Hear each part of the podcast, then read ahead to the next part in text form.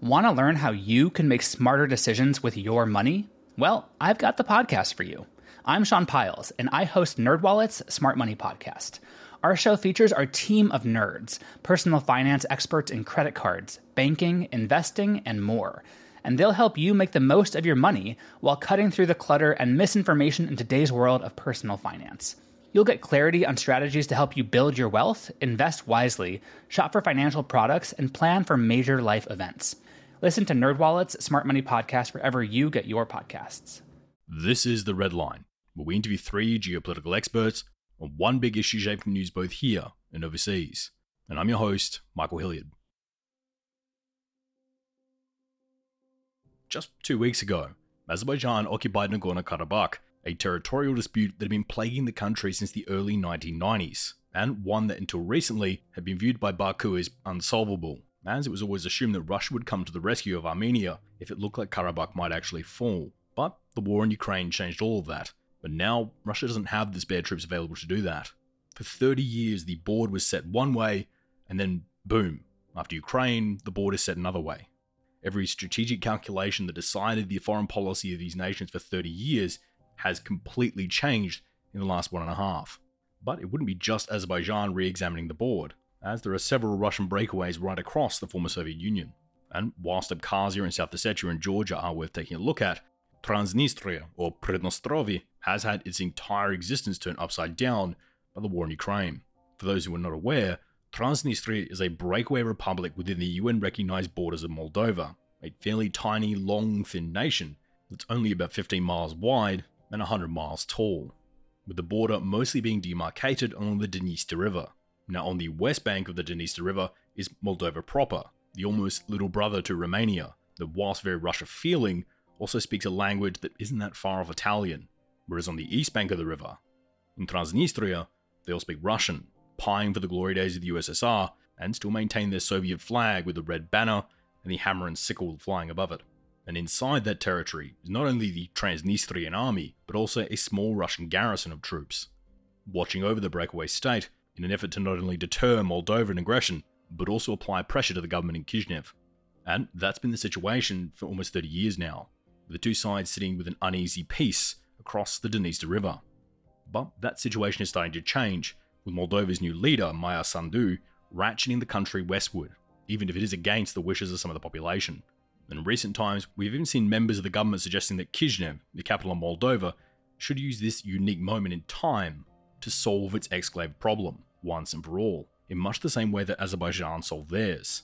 As ever since the invasion of Ukraine, the supply line to Transnistria has become tenuous at best, and it's very unlikely that Russia would be currently able to support the garrison there. But at the same time, Kishinev is planning all of this whilst Europe is starting to tire of war on the continent, and most of the spare guns and ammo they had lying around have been already given to Kiev for that fight.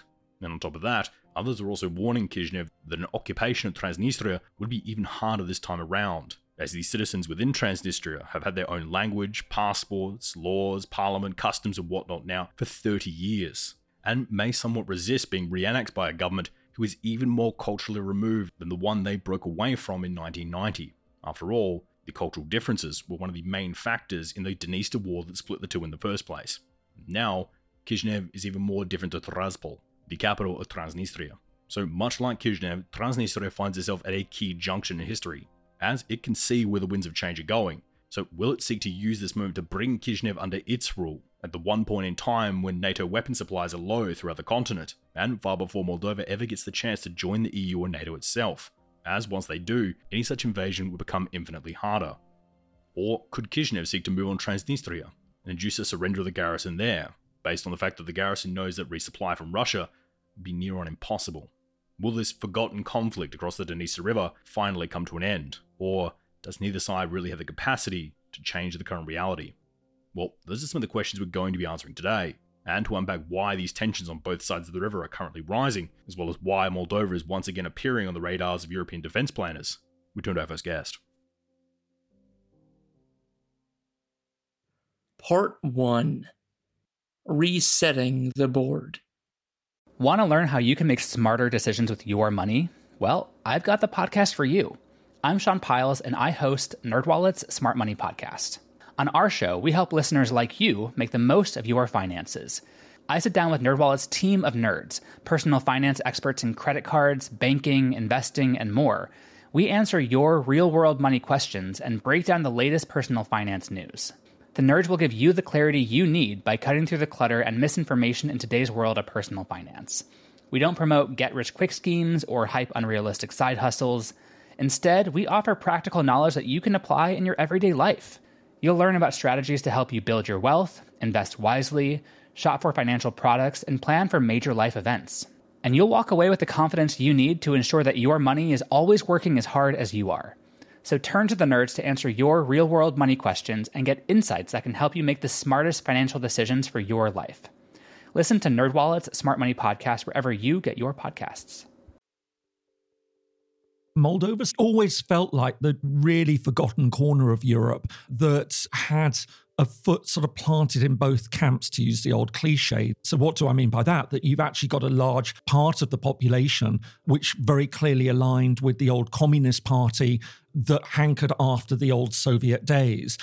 Although we have a very pro European government in power in Moldova, and this is a key thing to be thinking about, there's still a very sizable part of the Moldovan population which is inherently and intrinsically pro Russian. It's obviously difficult to get a, a, clear sense of it, but from latest figures that I've seen, it would really amount to a solid third of the Moldovan population can be considered pro Russian. So that creates a very, very complex dynamic in the country. And Moldova is very much, if you like, the front line of the political battle between Russia and the West.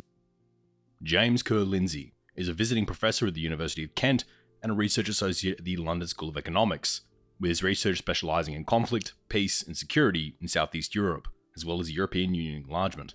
He has an extensive list of publications, including over a dozen authored or edited books, and 70 or more articles and book chapters on this very subject.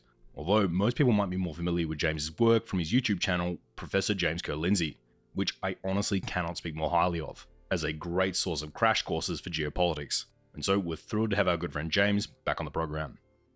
The thing to remember about Moldova is it's constitutionally neutral. It's required to not join any military alliances. But it would be interesting to get a deeper dive on this because we have seen Sweden and Finland change that view and quite a lot of societal support for it.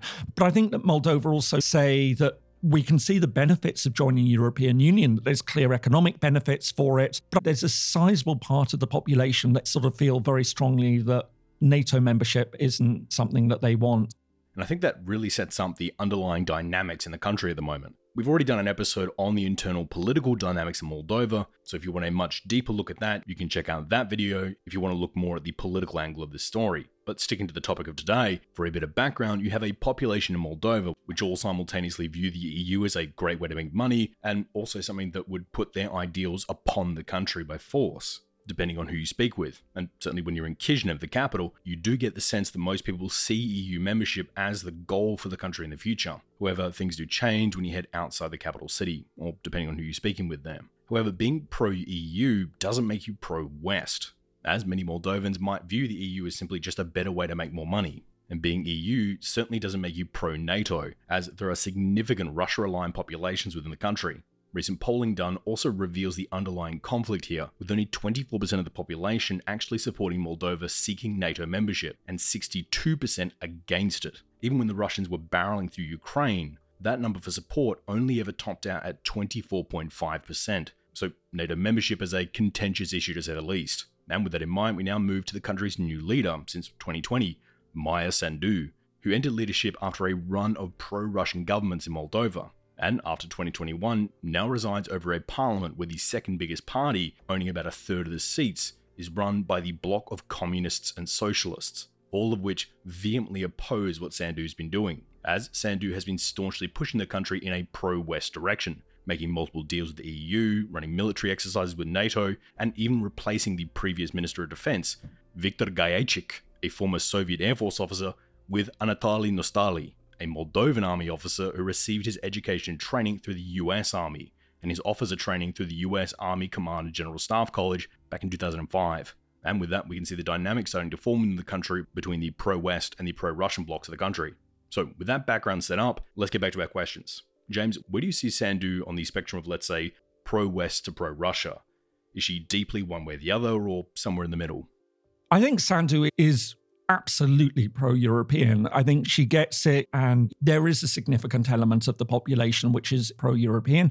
We also have to remember that a large proportion of the Moldovan population actually hold EU passports. You know, for all the historical reasons, of course, that Moldova was traditionally claimed by Romania and that a large part of the population are ethnic Romanians. And in actual fact, it was quite interesting that recently Moldova changed its constitution to recast the language from Moldovan to Romanian. And so there is a large sense uh, amongst many Moldovans that they see themselves anyway as Europeans, that they they've got their EU citizenship. But of course, you, as I say, it comes back to the fact that you you've got this significant block that certainly don't see themselves, and a lot of those are, are made up from Moldovans who are Russian in origin who aren't eligible for Romanian citizenship. So that that becomes an interesting factor in all of this. But essentially, I think we can say unequivocally that Sandu is pro-European and is leading a, a very strong pro-European push in the country. Now, President Sandu made news this week by, for the first time since the end of the Dniester War, referring to Russia as a security threat to Moldova, stating that Moscow plans to, in the near future, liquidate the country's statehood. These comments coming off the back of Sandu claiming that Russia launched an attempted coup against her back in February, by shipping in a whole bunch of soccer hooligans from Montenegro, Serbia, and Belarus for a game between FC Sheriff, the Transnistrian football team, and FC Partizan from Belgrade, in hopes of starting a riot within the capital and later a revolution within the country. Now, Sandu has claimed that this was masterminded by former head of Wagner and Darwin Award recipient Yevgeny Prigozhin. And to be fair, there has been evidence that Russia has been handing out Visa debit cards linked to Dubai bank accounts right across the country. But at the same time, John Kirby, the coordinator for strategic communications at the National Security Council, has expressed doubts as to Russia's involvement or Russia's current ability to orchestrate such a plan within Moldova. But how do you see all this playing out across the country at the moment? Well, we're caught in a very strange, murky time, and we've been seeing Russia's really stepping up its hybrid warfare right from the start of the war, there was a concern that this faction, seeing the direction Moldova was taking, would try and push against the government. And there has been all sorts of evidence that's been coming out right from the start of the war in Ukraine that Russia has been stepping up its hybrid war activities in Moldova, spreading disinformation. There was a very strong political party which is in the process of being banned at the moment which is considered to be very pro Russian, that has been sort of significant in what we've been seeing. But of course, these situations one has to take with a certain degree of caution. It isn't always as clear exactly what's going on. And it, it, it's one of these sort of, you know, there's, there's a lot of he said, she said goes on in these situations. But yes, the government did claim that there was an attempted coup against it. How realistic this was, how serious it was, I think that there is a lot of debate about it. I don't think there's any debate about the seriousness of Russia's hopes to be able to to shift opinion in the country and overthrow. But I don't know how seriously we can take the idea that there was in fact a serious coup attempt. Now, one of the biggest levers that Russia has held over every government in Moldova for a long time now is to do with natural gas. Now, Russia, mostly through Gazprom, donates millions of dollars of gas to Transnistria for free to which Transnistria converts that gas into electricity to power its massive power stations, then selling the electricity and excess gas off to Moldova at below market price. So Moldova gets cheap gas, and Transnistria gets to keep some of the profit.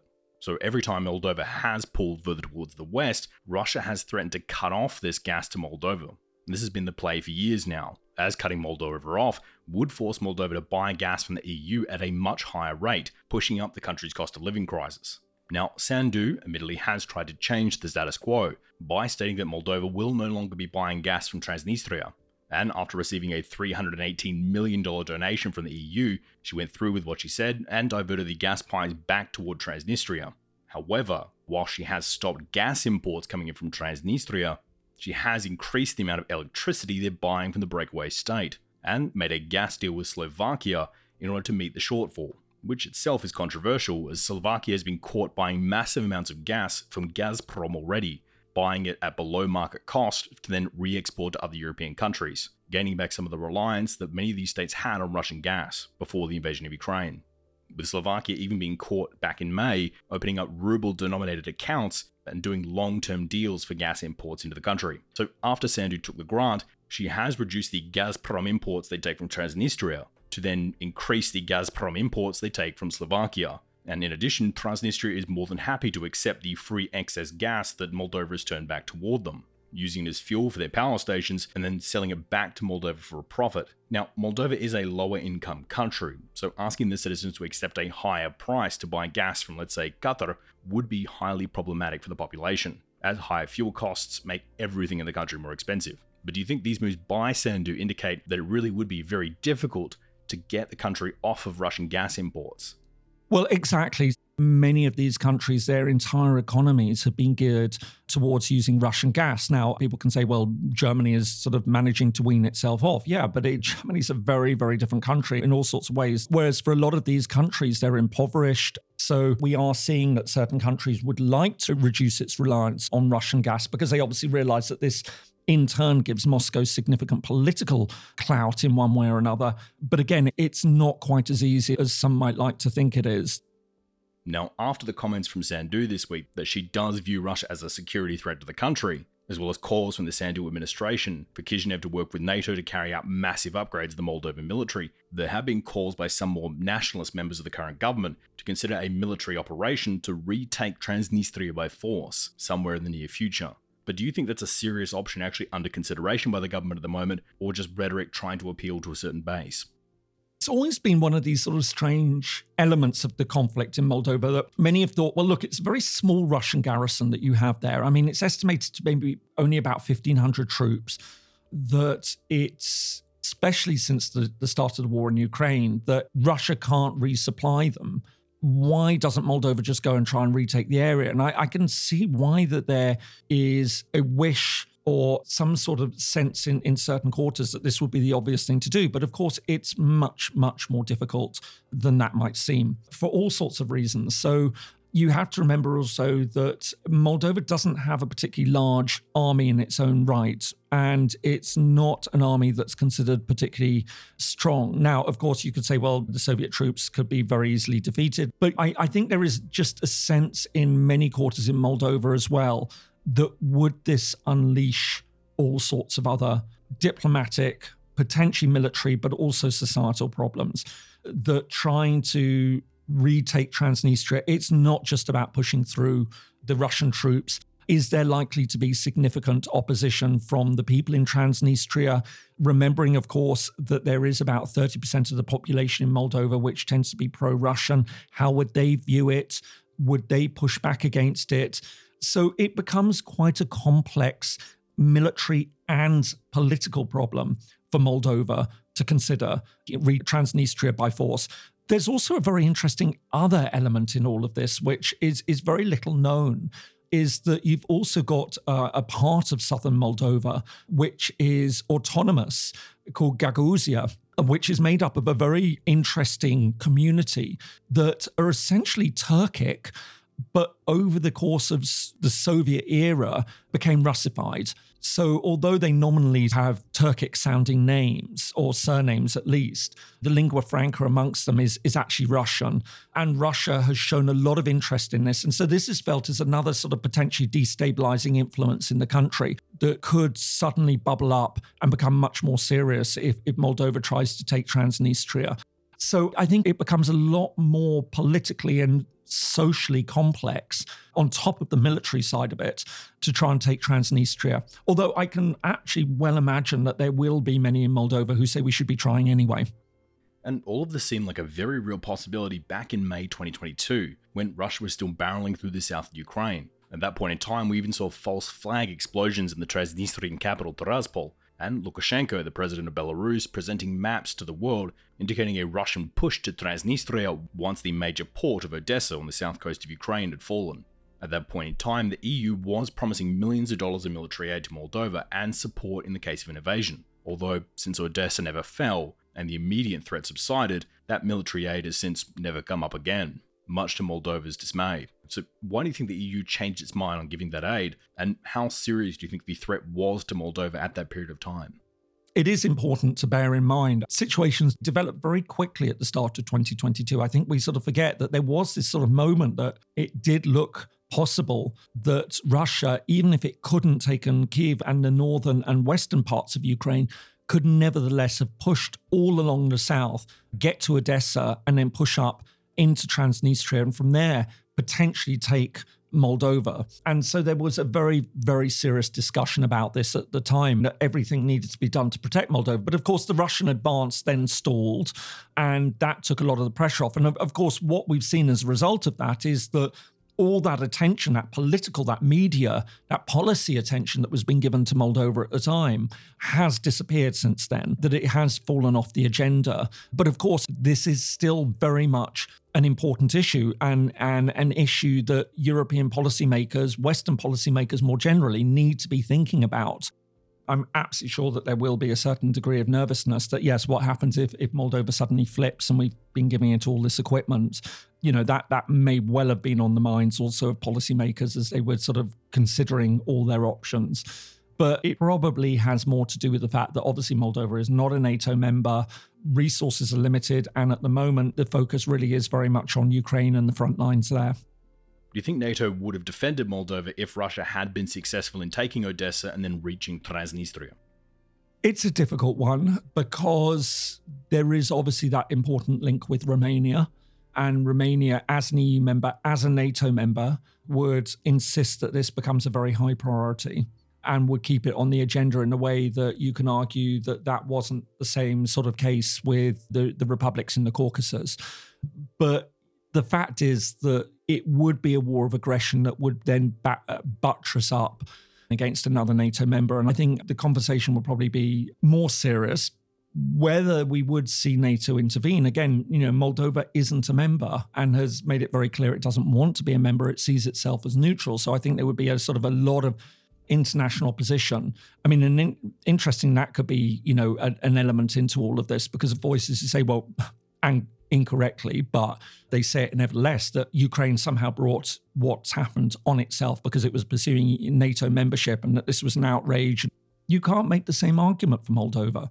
Moldova isn't trying to get into NATO. It's made it very clear, as you said, you know, public opinion doesn't support it, that this is a country that is firmly wedded to its neutrality. So it would be a rather different discussion potentially.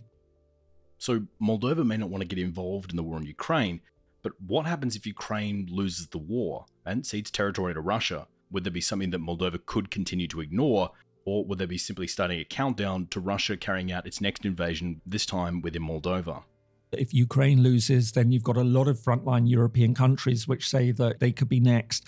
I think there is a sense that Moscow would feel empowered by winning in Ukraine, but whether it would take a pop at Estonia, Latvia, Lithuania, let alone Poland, I think is unlikely. And NATO leaders, including President Biden, have been very, very clear from the outside, not one inch of, of NATO territory. And I, I don't think, you know, Moscow would push that far. But obviously, looking at the map, then countries like Moldova do become very, very obvious targets for Moscow as a next step to simply say, well, you know what, this used to be part of the Soviet Union. There's a large part of the population that wants to be allied with us and wants to be part of us. You know, this terrible Moldovan government is is cracking down on them. We're going to step in and protect them. So I think there's every reason to be very worried that if Ukraine loses, then we could see other countries like Moldova fall to it.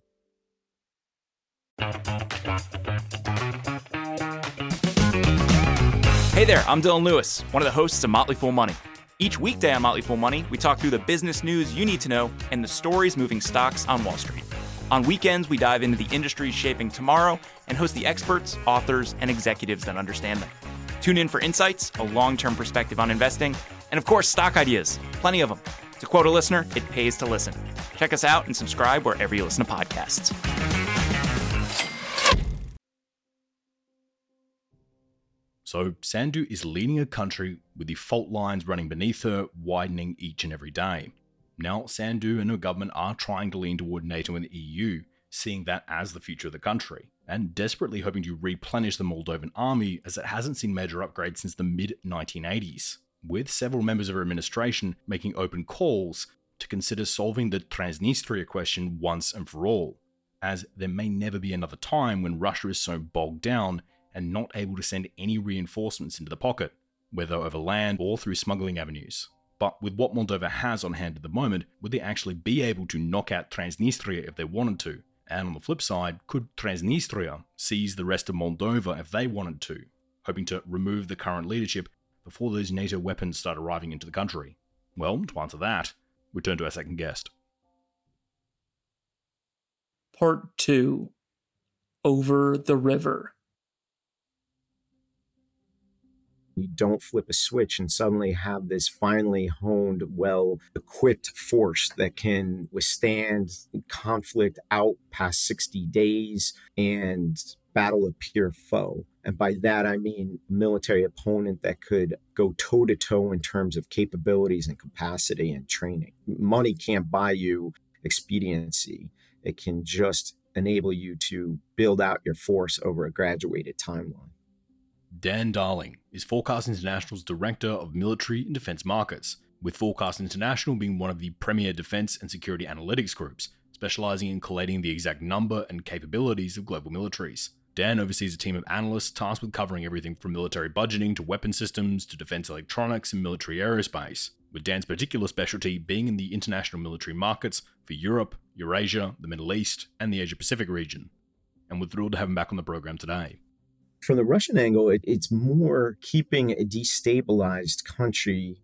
Transnistria gives it leverage in Moldova. And that leverage is keep Moldova essentially neutral from the Russian eyes and not fully in the NATO EU orbit, which is what Moscow fears most. So the presence of roughly 1,500 so called peacekeepers is both a tripwire against any encroachment by Moldovan forces into Transnistria, but also it's a, a, tool in which the Russian side can ramp up or dial down activity that can keep the Moldovan government unstable and not cohesive and looking to orient itself fully to NATO Europe. It also provides Russia at least eyes and ears further to the the west of its own borders, and just like it does with Russian forces in Belarus and Russian forces in the Kaliningrad Oblast, which is a Russian exclave situated near Poland.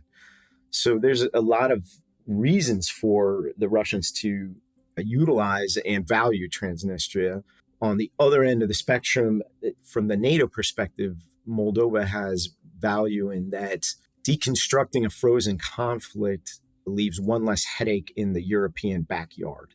And so long as Russia can constantly leverage the situation in Moldova, the frozen conflict, then NATO and the EU always have a concern because that Moldova is borders Romania, which is a NATO EU member.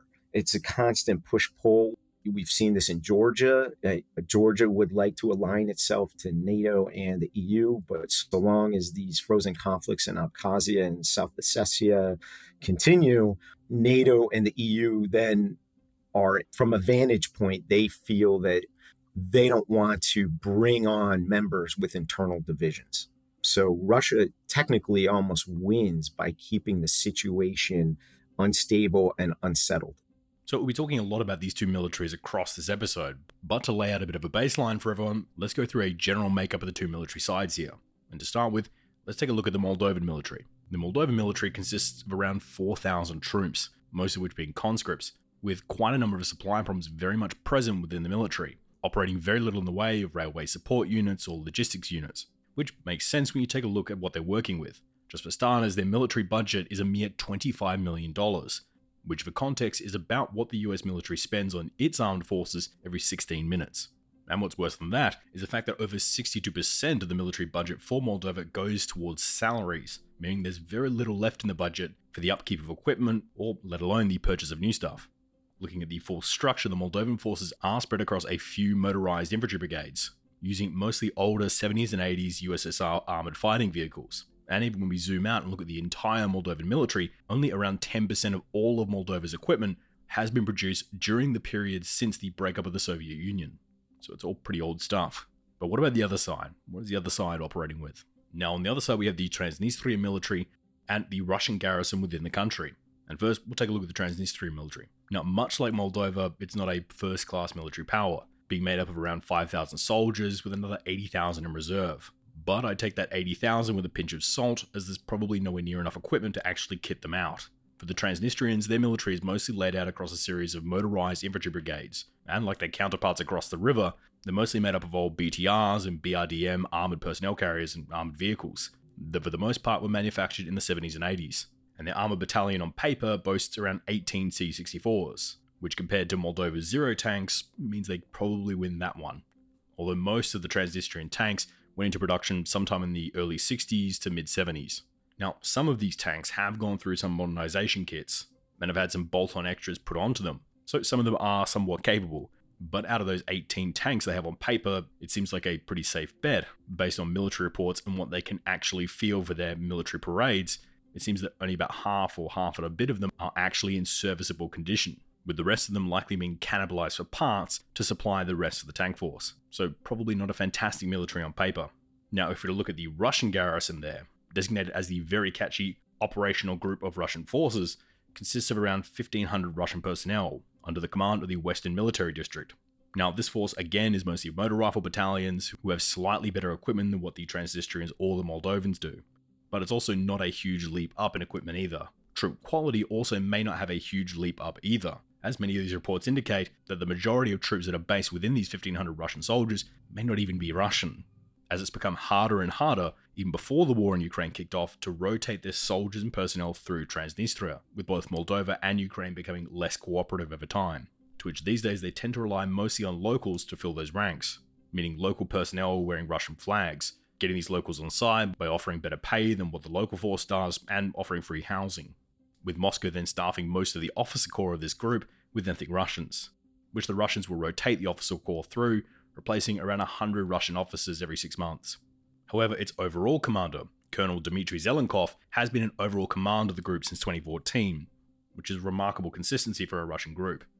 The one advantage this group does have, however, is the huge ammo dump sitting at Kabanza, with around 22,000 tons of ammunition and supplies sitting in the facility. Now, this facility was originally stockpiled as a resupply point for Russian forces ploughing into the Balkans in the event of a full war with Europe, so there is a lot of equipment sitting in the bunkers here. But thinking through that timeline, it should give you a rough idea on how old most of this equipment is likely to be. So, with all that in mind, how capable do you actually think these forces are? If we were to first look at Transnistria, do you think they're actually capable of making a big push out of their territory in an operation that could capture Kishinev? Or, frankly, with what they have on hand, there's nowhere near enough supply to make a push that big? The first issue is what's the quality of the 1,500 troops in Transnistria? Are they motivated? Are they well trained? Are they well equipped?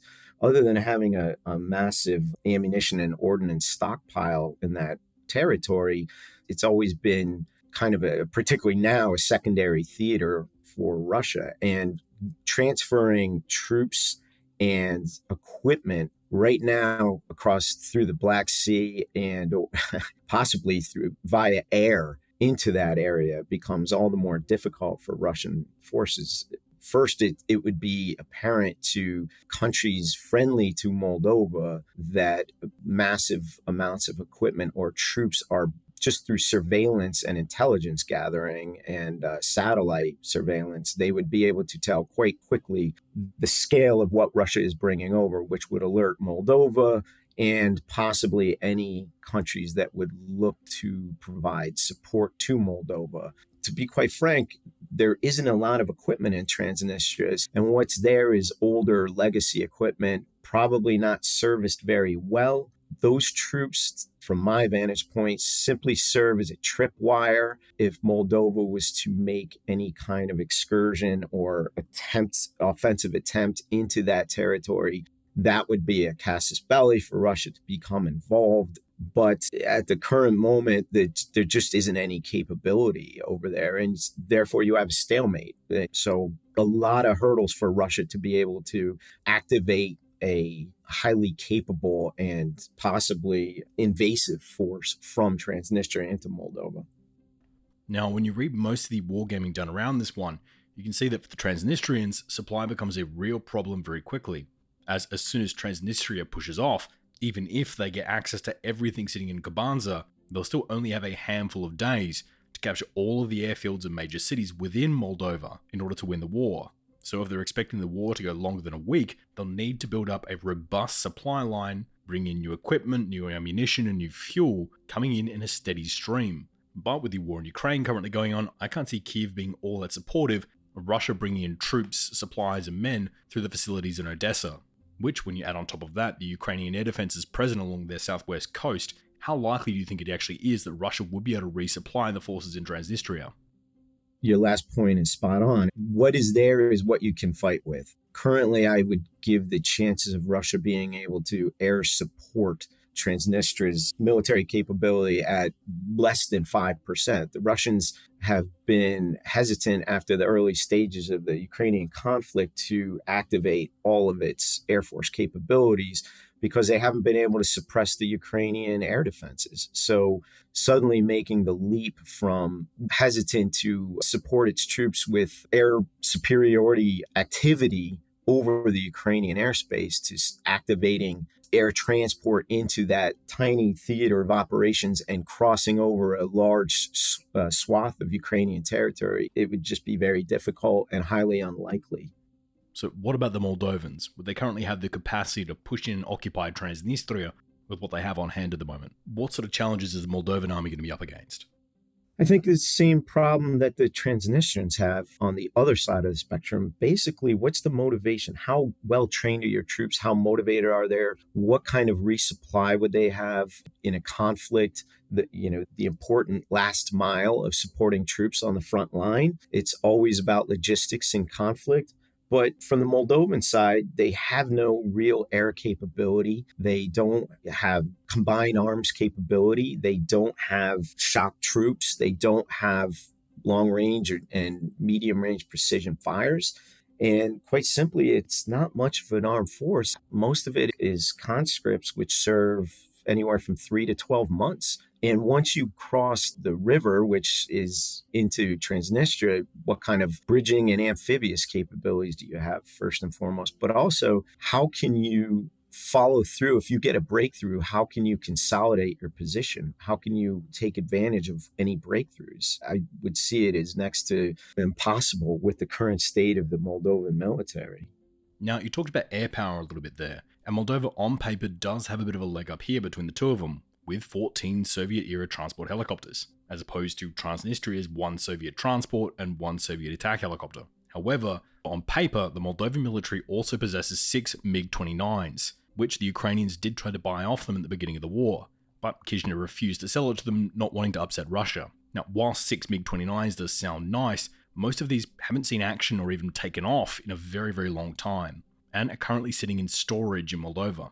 Now, in the event of our hypothetical conflict with Transnistria, considering how long it's been since these things have had a service, would Moldova actually be able to reactivate those planes? Or with how old these planes and their airframes in particular would be, in the end, it would hardly be worth it, and they'd probably just be better off going and buying new ones basically what those aircraft are in current state is they're they would be used for cannibalization and spare parts to keep other aircraft serviceable. So they would be more valuable transferred to the Ukrainians and use in Moldova because they're pretty much non-operational. And even if they could be salvaged the time frame to get those back into action would be too long. So Moldova would be better off trying to purchase equipment abroad, but they don't have the spending capacity for that. So therefore, Moldova is dependent on donations from friendly countries if there are friendly countries that have such capabilities to divest and provide to Moldova. But who would actually be likely to donate though? As most of the likely contenders here, like Poland, Romania, and Czechia, have already given away pretty much everything they had spare left to Ukraine already.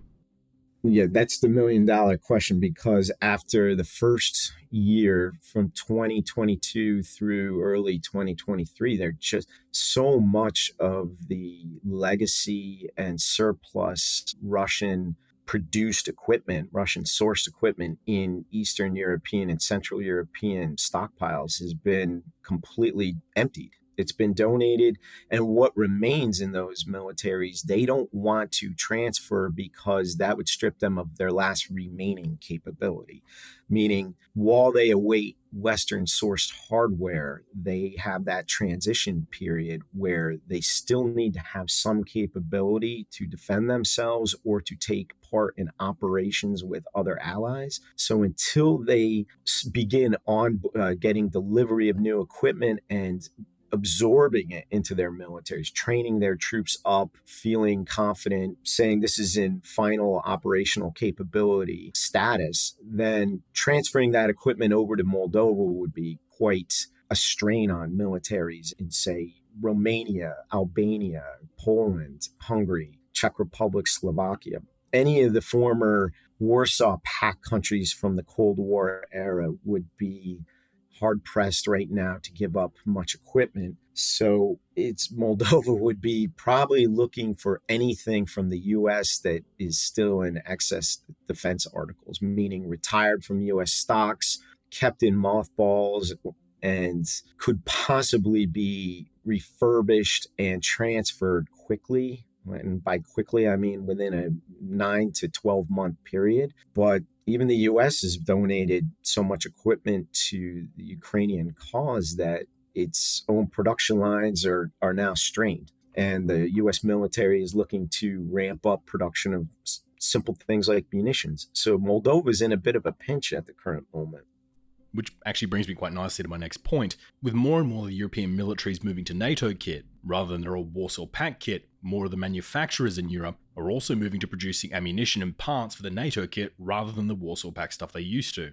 So when we look back at Moldova, we're still rocking the Soviet kit, who in Europe would currently have the manufacturing capacity at the moment to be able to supply the Moldovans in the event of a conflict here the countries that do still produce some ammunition in Russian equipment caliber. There's Romania, there is the Czech Republic, Bulgaria, Poland, Bosnia to a degree, and Albania, but those are very small capacity. And I would say probably Bulgaria and possibly Romania would be the best bets to provide any kind of ammunition and ordnance to the Moldovan side, but at what capacity and how much they could ramp that up quickly, that would really depend on state intervention in support of that industry. And while those countries are definitely much like Poland and Hungary, they're cognizant of the need to support their their defense industrial base and in light of shifting export opportunities across the globe for those countries to grow these defense sectors,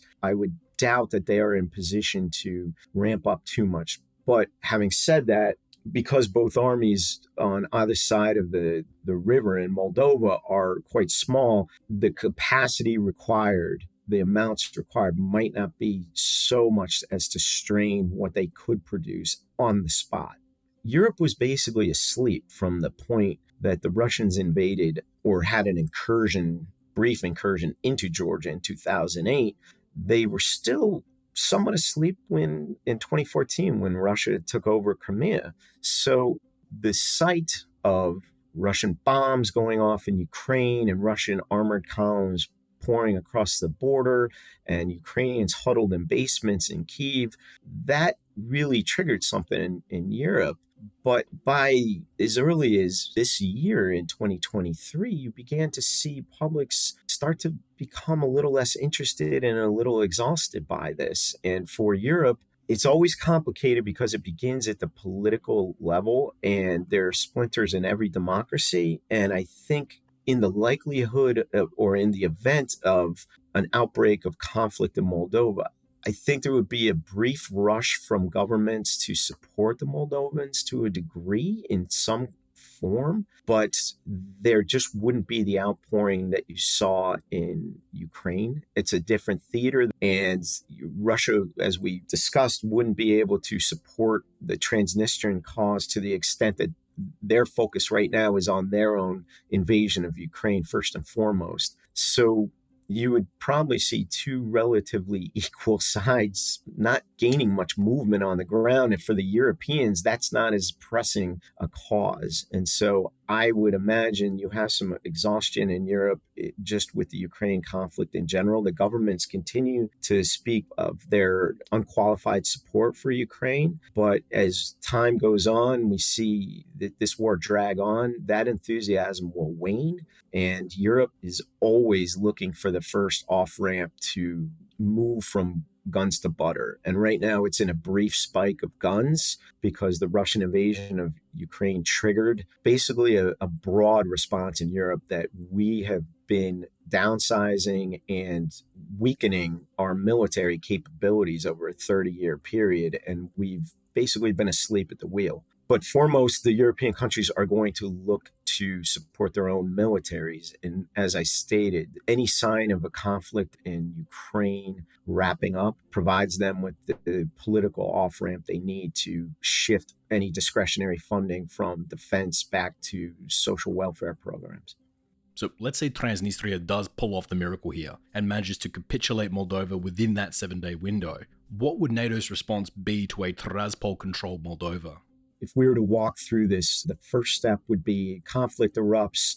NATO response would be to support Moldova because they're no longer being drained by support for Ukraine. But once, if Tiraspol took control of all Moldovan territory, I think the final straw would be there, and it's already beginning right now, but you would see permanent NATO basing in areas and, and no longer rotating forces in the Baltics, in Romania, it would be permanent. So, yes, the new Iron Curtain begins in Romania without question.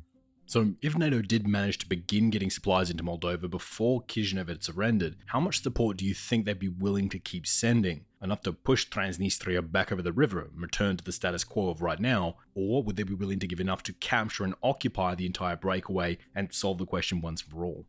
That's a difficult question. I think my first initial assumption would be that they would want the status quo ante and they would basically push them back over the river and let's focus on dialogue and peace politically speaking, I think the appetite for prolonged conflict is just not there, especially since, you know, for the Europeans, it, this would be a second conflict on their continent. And they would want to revert to peacetime norms as quickly as possible. And for the US, the US would probably be a little more aggressive in rhetoric, but the US compass is fixed increasingly towards the Indo Pac region. And there's just not that much appetite in the US for, politically speaking, for that much uh, more support for a European conflict. So obviously the war in Ukraine will have a huge influence on this conflict going forward. So I want to run a few scenarios by you and go through how each of them would affect the war in Moldova. Scenario A being that Ukraine wins the war and Russia retreats to either their 2014 or 1991 borders. Scenario B being that the war goes cold and there's almost a stalemate across where the front is roughly sitting today. That Ukraine ends up with its own frozen conflict. Or scenario C that Russia wins the war and annexes the four states it currently claims, as well as the Odessa Oblast in the southwest of Ukraine, giving them a direct land corridor with Transnistria. So, in each of these scenarios, how do you see the war playing out, and how do you see it affecting Moldova?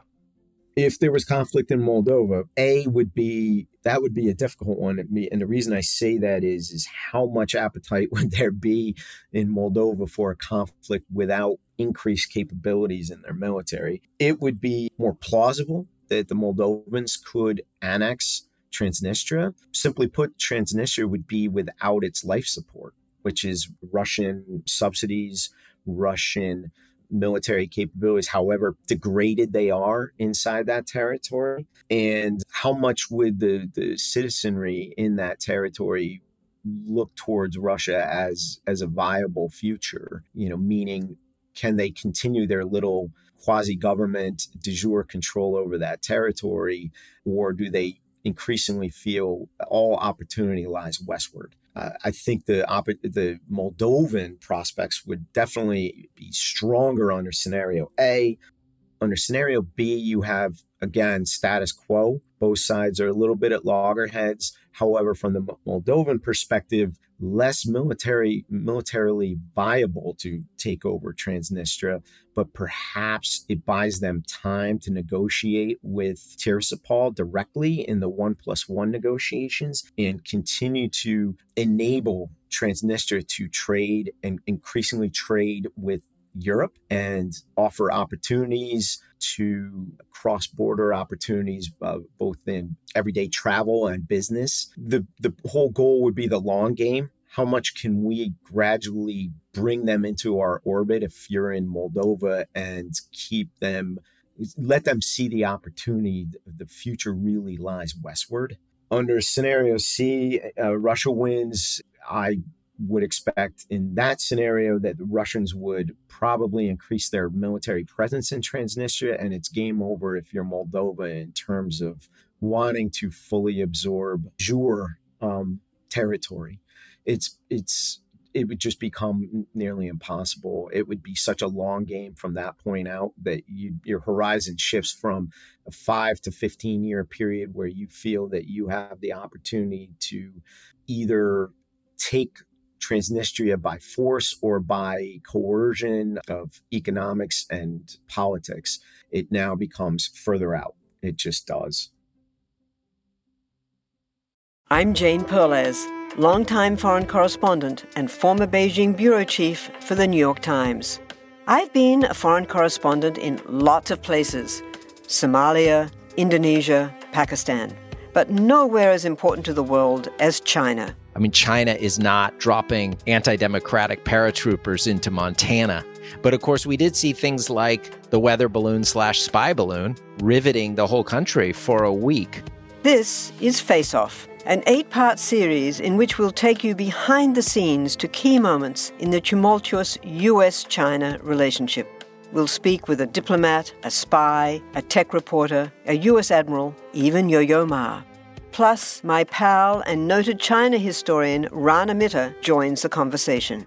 We'll look at what's driving the two nations apart and explore whether anything can help bring them back together. Face Off launches April 9th.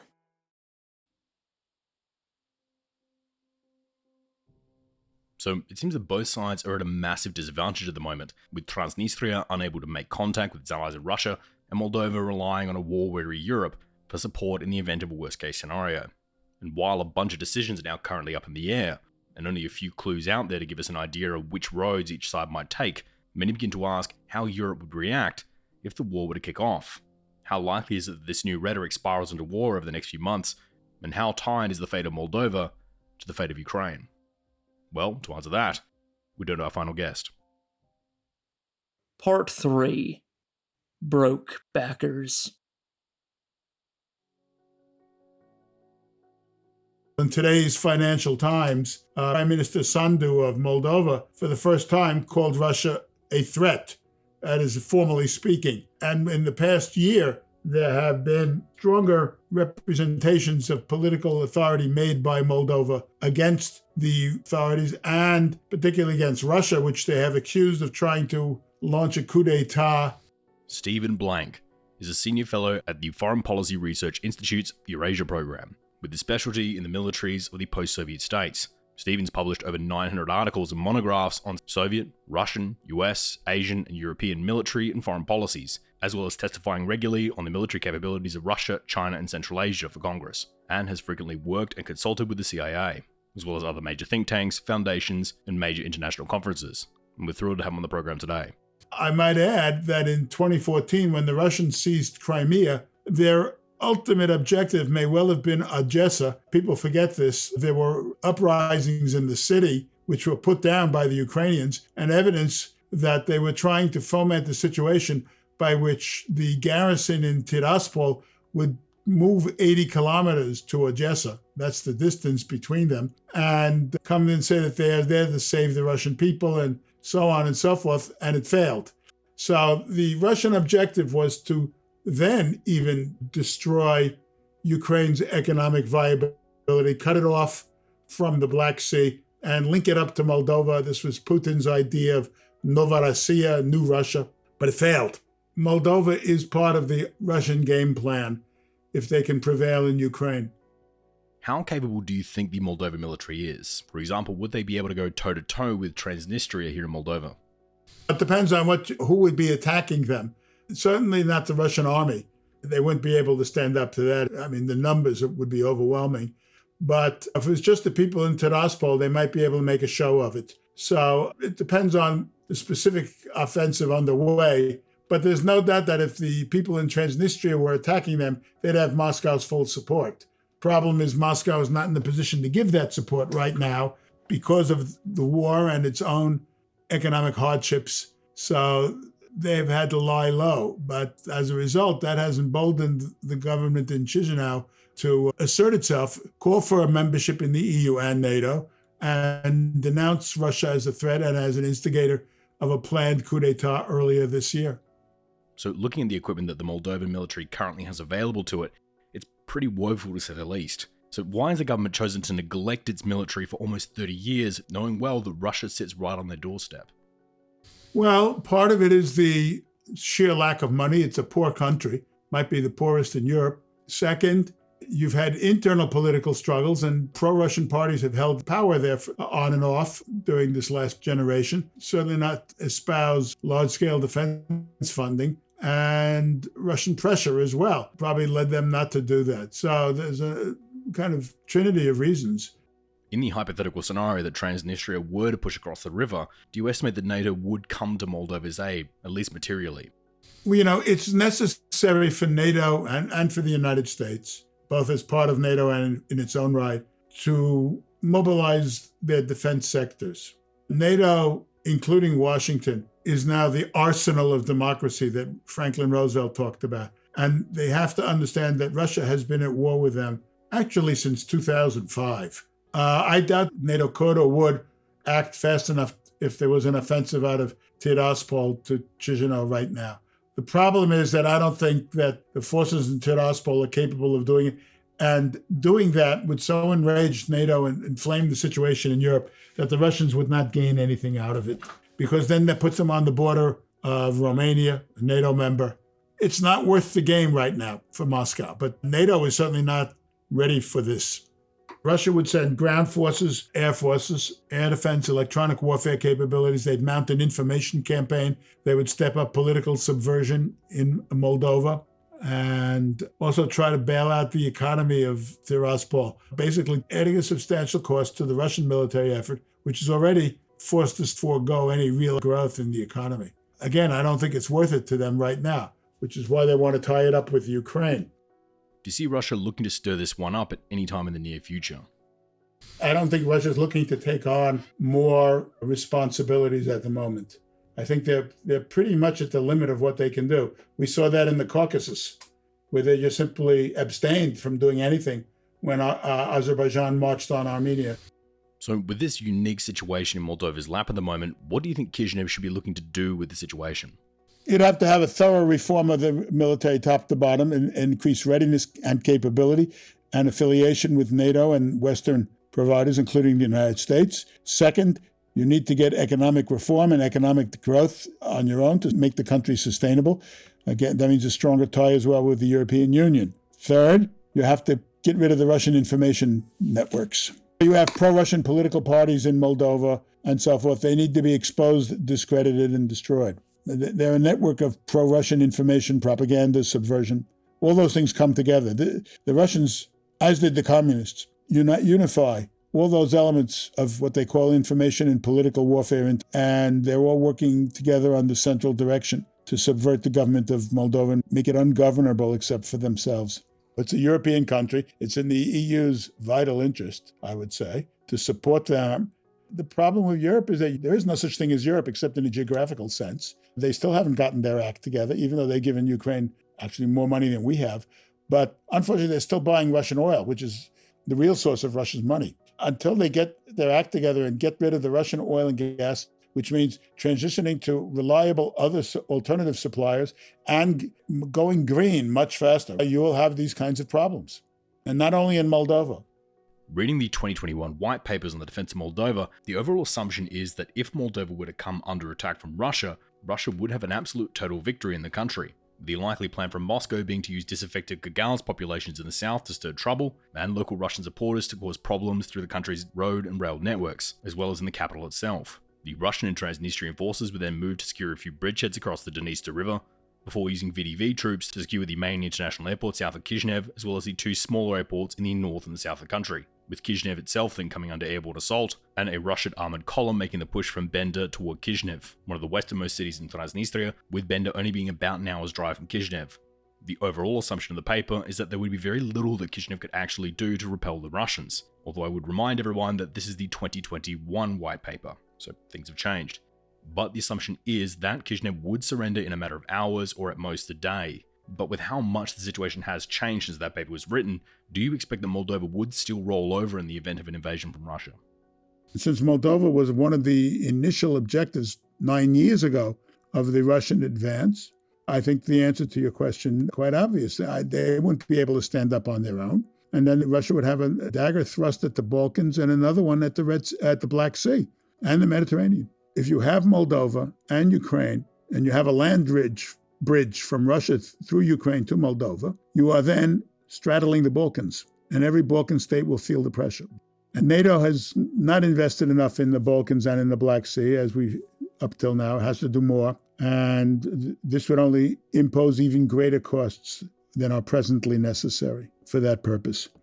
If NATO fails to justify its mandate then every country in Europe, particularly in Eastern Europe, north to south, becomes vulnerable and will feel the pressure. So, what would be your suggestion? What should NATO be doing, and what policies do you think that Kishinev should be undertaking at the moment? The fate of Moldova depends upon the fate of Ukraine, ultimately.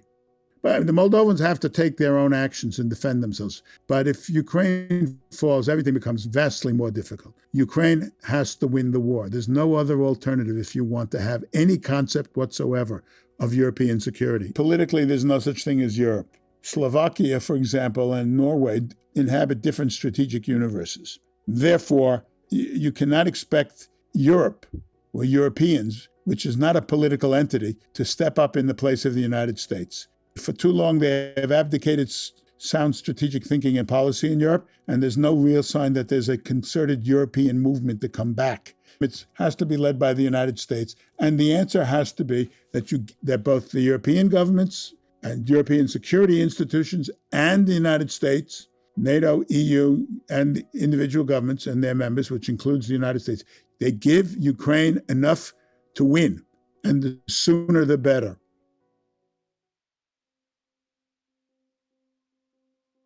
So Transnistria as a region is really trapped between a rock and a hard place, better off, Ukraine and Moldova.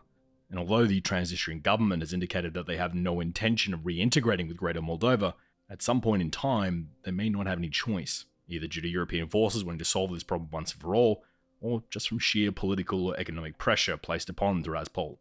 Now, NATO's recent call for Moldova's sovereignty to be respected, in which they specifically called out Russia for stationing 1,500 troops within Transnistria, without Moldova's consent may tell us something about the changing regional attitudes between NATO and that they are beginning to shift their conventional wisdom.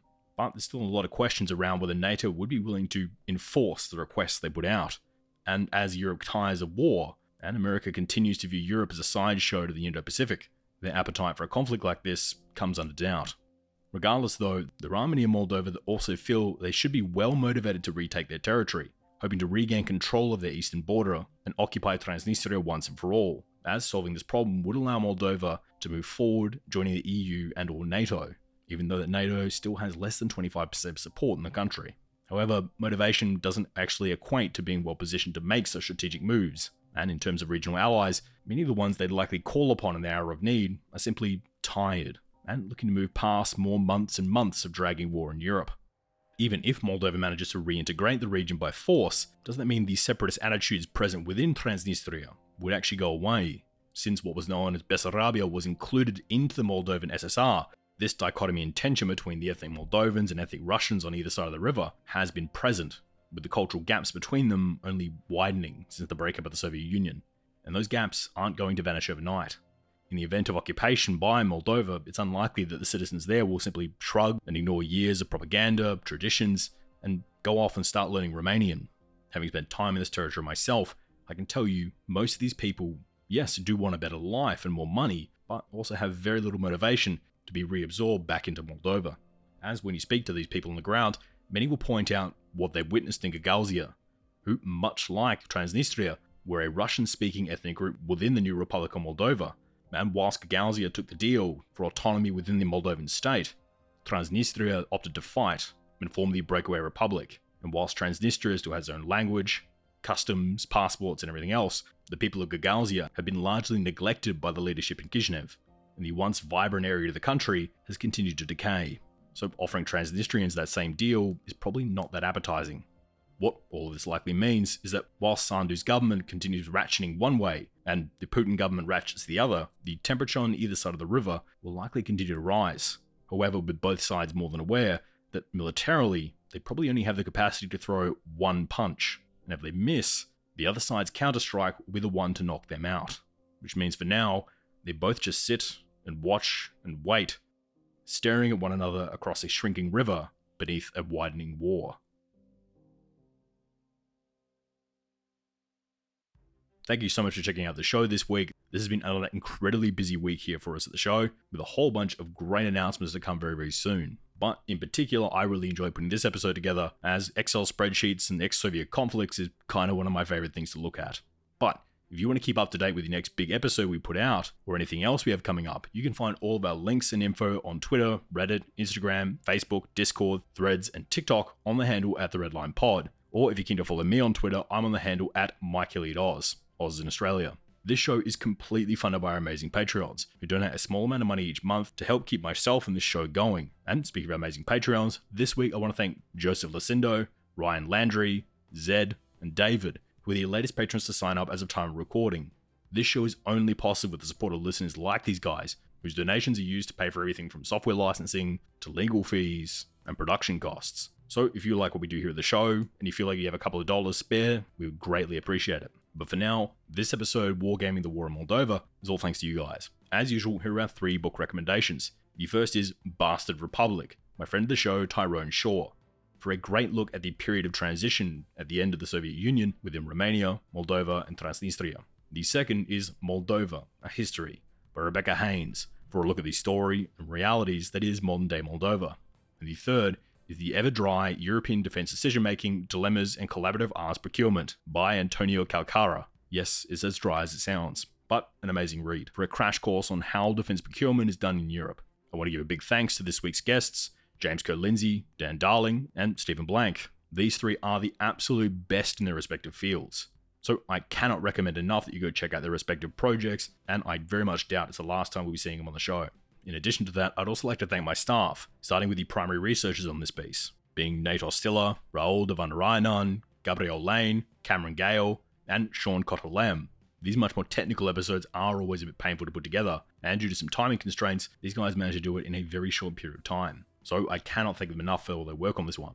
In addition to those guys, I'd also like to thank Cameron Gale and Wade McCarr, the producers, Perry Grace, Daniel Isabella, Genevieve Donald May, Nate Ostiller, Nick McNally, Sean Cotterlem, Isaac Gibbs, Ahmad Al Ahmad, Andrew Garbery, Scott Missler Ferguson, Jemima Pentreath, Ben Butter, Mason Wise, Gabrielle Lane, and Robbie Sutton, our research assistants and writers, Jamie Tanner, our media director, Raul Devanarayanan, our OSINT analyst, Francis Leach, our director of breaking news, Mark Spencer, our second voiceover artist, Jonah Gunn, our production assistant, Joe Hawthorne, our audio cleaner, Marissa Rafter, our videographer, and Nick Much, our field correspondent.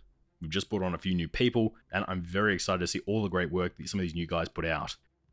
The Red Line will be back in a fortnight with another international episode. But until then, thank you for listening, and good night. The views and opinions expressed in this episode are solely those of Michael, our guests, and the Redline podcast. They do not represent any government or organization and are solely our own. For more information, please visit theredlinepodcast.com. We all know how important it is to keep your eye on the money, and not just your own. Stay on top of the latest financial and market news with Yahoo Finance, a podcast that releases new episodes almost every day. You'll hear a brief overview of the biggest news in the financial world, all in three minutes or less, right after markets close. Check out Yahoo Finance wherever you get your podcasts. That's Yahoo Finance wherever you get your podcasts.